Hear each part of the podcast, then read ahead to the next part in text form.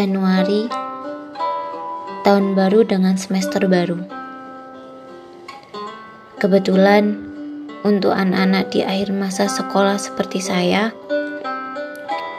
dari sekarang hingga beberapa bulan ke depan, percakapan antar teman akan penuh dengan sesuatu yang berbau masa depan.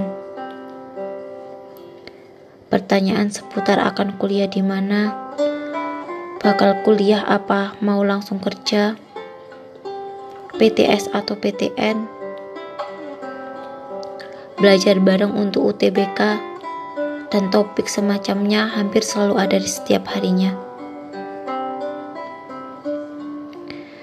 Kebetulan, kebetulan lagi, saya sebagai orang yang boles dengan masa depan, bisa dibilang nggak niat hidup, nggak terlalu menanggapi serius perihal topik pembicaraan tersebut. Berbeda saya, berbeda pula orang lain. Nggak disangka, ada teman saya yang jadi pusing karena orang-orang di sekitarnya terlihat seolah sangat sibuk mempersiapkan masa depan. Sedangkan dirinya masih punya banyak pertimbangan untuk memutuskan ke mana doi bakal berjalan ke depannya.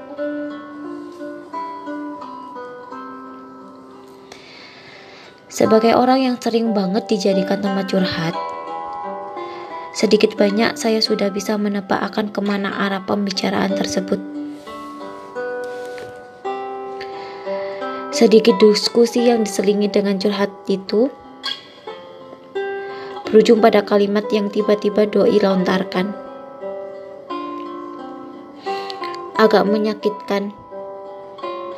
Buat aku ketika ada yang ngomong bahwa peringkat satu nggak menjamin kesuksesan.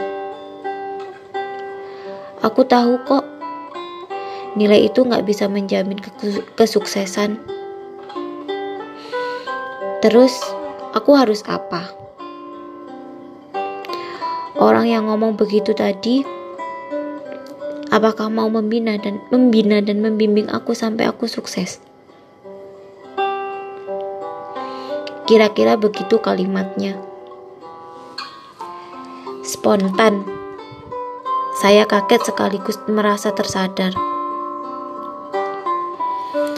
Doi memang adalah yang orang yang terkenal kecerdasannya. Setidaknya Doi lebih cerdas daripada saya dari segi akademis. Saya juga mengerti sebab sering menjadi tempat curhat bahwa ekspektasi orang-orang terhadapnya begitu menjulang tinggi. Berbarengan dengan ekspektasi dan kalimat pedas tadi, rupanya bikin Doi merasa tertekan Tak lupa juga keadaan yang sebenarnya yang nggak mungkin terekspos oleh kalayak. Pernyataan teman saya tadi adalah salah satu perasaan yang selama ini tidak pernah berani diungkapkan oleh orang-orang yang tersakiti.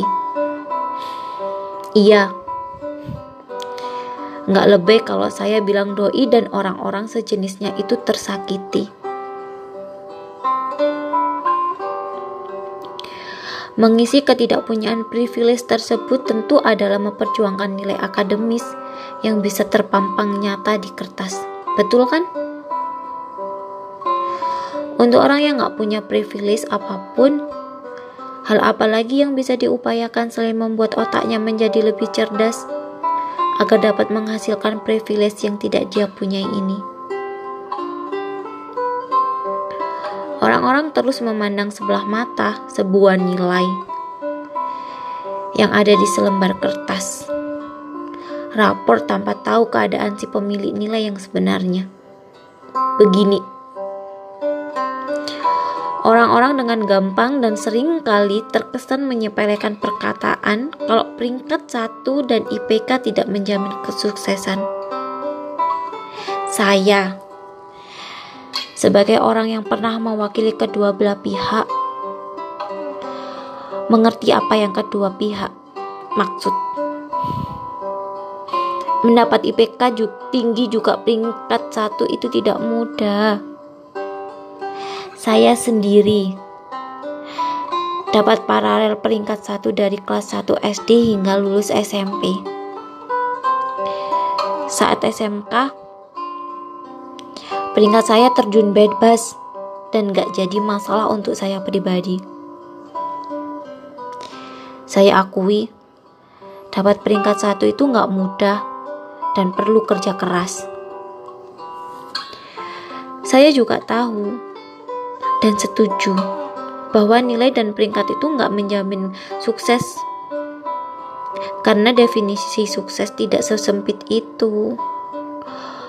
Poin pentingnya adalah banyak orang yang sengaja banget ngomong IPK tidak menjamin kesuksesan un itu untuk menutupi kebodohannya, untuk menutupi kemalasannya dalam belajar dengan berdalih bahwa nilai di sekolah pun bangku kuliah nggak menjamin sukses di masa depan. Tanpa mereka tahu, ada orang-orang yang berjuang keras untuk mencapai hal tersebut. Tidak, saya tidak sedang meminta belas kasih. Toh, belas kasih juga nggak menghasilkan apa pun. Saya ingin menghentikan penggiringan opini publik yang satu ini. Mari kita mulai dari keadaan masing-masing yang berbeda-beda. Ada orang yang punya privilege berupa uang yang cukup, maka orang ini bisa mendapatkan kursi di sekolah pun universitas di mana saja dia mau. Ada pula orang yang punya jabatan, yang bisa dengan mudahnya menggunakan pengaruhnya untuk mendapatkan apa yang dirinya mau. Dan sayangnya, ada orang yang hidup tanpa punya privilege apa pun dengan menggunakan cerita berbau motivasi seperti teman saya yang dulu pintar dan selalu dapat peringkat di kelas gak pernah mau nyontekin saya sekarang saya kerja di kantor sedangkan dia malah jualan baju online. Apa gak sinting orang-orang yang dengan songongnya ngomong begini? Begini loh. Sang homo sapiens yang terhormat. Masa depan seseorang itu nggak ada yang tahu. Kalau terus-terusan menggunakan cerita motivasi yang seperti itu, ujungnya bakal membuat generasi muda malas belajar karena menganggap nilai itu nggak penting. Barangkali nilai memang nggak penting, tapi proses belajarnya yang penting. Nah, sekarang bagaimana orang-orang mau rajin belajar kalau sudah dicekokin duluan bahwa nilai di kertas itu nggak berguna? Sedangkan untuk memberi validasi nilai tersebut, ya salah satu medianya memang memakai kertas. Selain itu, Anda yang mengemis meminta contekan, Kok pas nggak dikasih malah terus diingat sampai saat sudah kerja? Jangan-jangan Anda adalah tipe pendam ya? Lagi pula, kerjaan kantor tidak selalu lebih baik daripada berjualan. Kan? Siapa tahu omset jualannya lebih besar dari gaji bulanan Anda. Dan kalaupun dia nggak seberuntung Anda yang kerja di kantor, Kenapa nggak Anda bantu saja daripada cuma nyir-nyir? Please, tolong. Dengan sangat bersungguh, saya mengatakan bahwa stop menyebut peringkat dan IPK menjamin kesuksesan. Sadarlah bahwa ada orang yang tersakiti dari kalimat tersebut. IPK dan peringkat memang nggak menjamin apa pun, tapi itu adalah salah satu bentuk upaya paling efektif bagi orang-orang yang kemampuan hidupnya pas dan gak punya privilege. Kalau memang gak niat mencapai nilai tinggi, ya terserah saja. Tapi jangan patahkan semangat dan mimpi orang lain dong. Kalau memang masih kekeh juga bahwa IPK dan peringkat itu nggak mempengaruhi kesuksesan, ya sudah. Sekarang tunjukkan bagaimana cara sukses yang benar. Sekalian buka kelas motivasi supaya orang-orang yang nggak punya privilege yang sedang memperjuangkan peringkat dan nilai ini tahu cara lain yang lebih efektif untuk mengangkat derajat hidup. Jangan cuma bacot dan ngeremehin doang. I think tulisan da dari FZSPTN juga menjadi tamparan buat saya.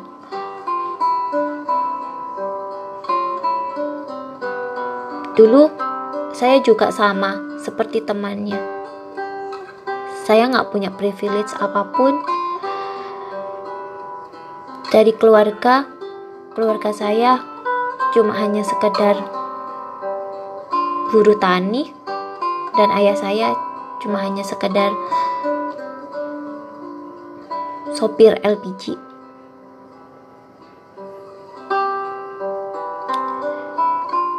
Tapi beliau berdua mau memperjuangkan saya, mau memperjuangkan keluarga saya. Dari situ, saya berpikir saya ingin merubahnya. Saya ingin memperjuangkan keluarga saya saat ini. Saya ingin mengangkat derajat keluarga saya. Saya ingin membanggakan keluarga saya. Dengan itu, saya yang tidak punya privilege ini berjuang di kuliah. Saya rajin, saya berusaha sekeras mungkin agar saya mendapatkan nilai yang sempurna. Meskipun tidak sempurna, saya memaksimalkan diri saya untuk dapat nilai sebaik-baiknya. Meskipun di kelas waktu itu banyak yang lebih pintar dari saya, tapi saya tidak berkecil hati. Malah saya gini, saya mau belajar dari mereka. Saya mau bertanya dari mereka. Kenapa? Karena di sini saya tidak punya privilege. Hanya yang bisa saya andalkan adalah saya mau belajar, saya mendapatkan nilai yang baik, saya mendapatkan IPK yang baik. Cuma itu.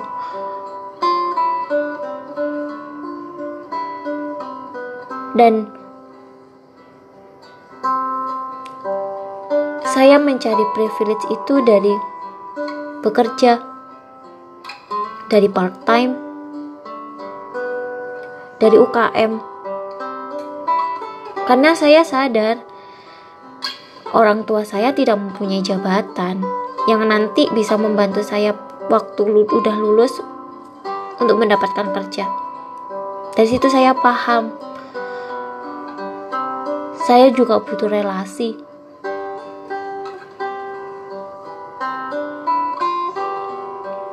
Saya mencoba berbagai macam cara, mulai dari ikut magang, part time. Saya mencoba semuanya agar saya punya ilmu, agar saya punya pengalaman.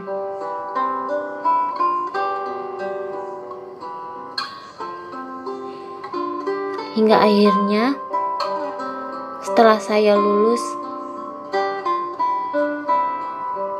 berbagai macam perusahaan sudah saya lamar. Sudah saya coba.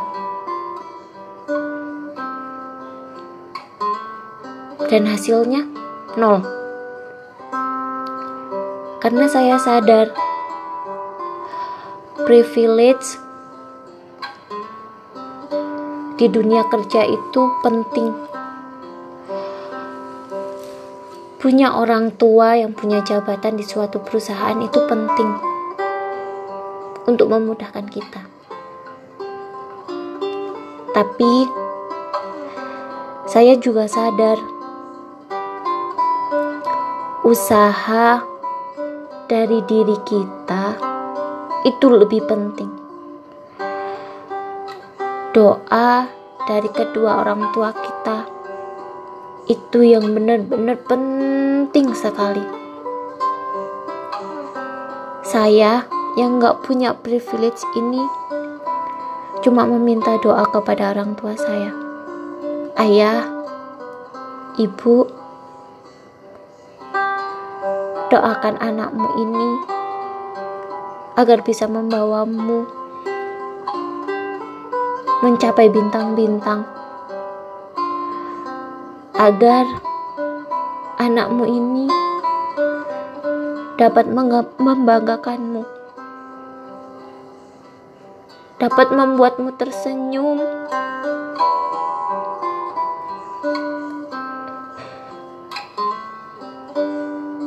dapat membantumu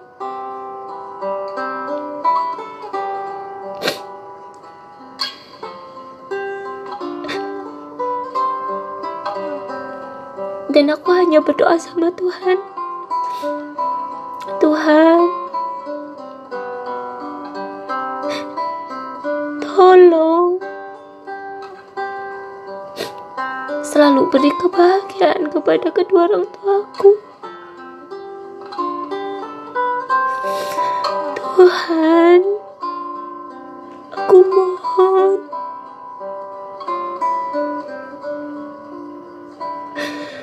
Selalu kuatkan aku di mana pun aku berada. Tuhan, pertemukan aku dengan orang-orang baik. Dan Tuhan, aku mohon selalu tempatkan aku di tempat yang baik.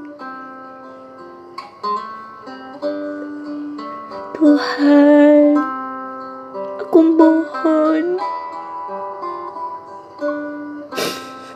di mana pun aku berada, agar aku tetap ingat kepadamu. Dan Tuhan, berilah kebahagiaan kepada orang tuaku. Tuhan, biarkan mereka tetap ada sampai aku bisa membahagiakan mereka. Dan Tuhan, aku mohon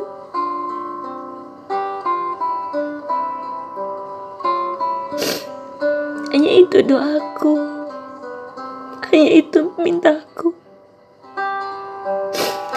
Ma, ayah, anakmu di sini. Doakan anakmu ya, Ma.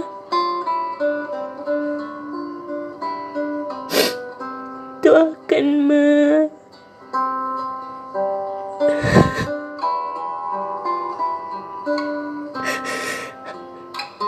Ma, sehat-sehat ya di rumah.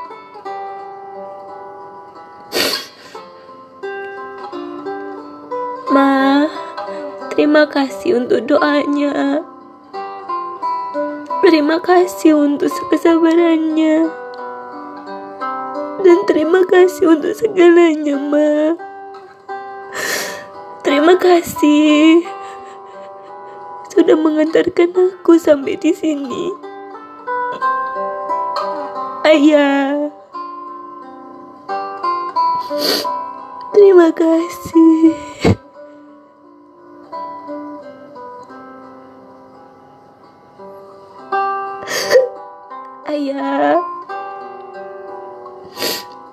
Tahu engkau capek, engkau lelah, engkau letih. Maafkan aku ya ya.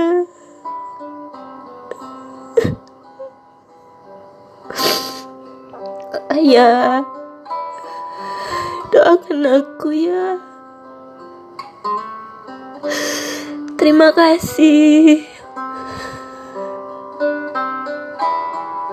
Ayah. Terima kasih untuk segalanya. Terima kasih untuk doanya. Ayah, kini anakmu ada di sini. Kini anakmu ada di Jakarta. Kini anakmu sudah jadi ASN. Ayah, Ma.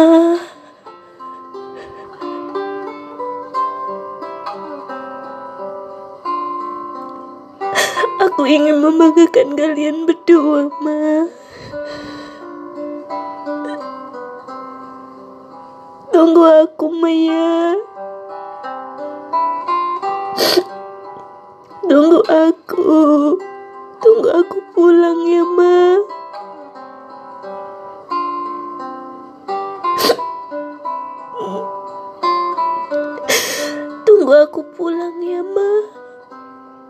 Selalu doakan aku.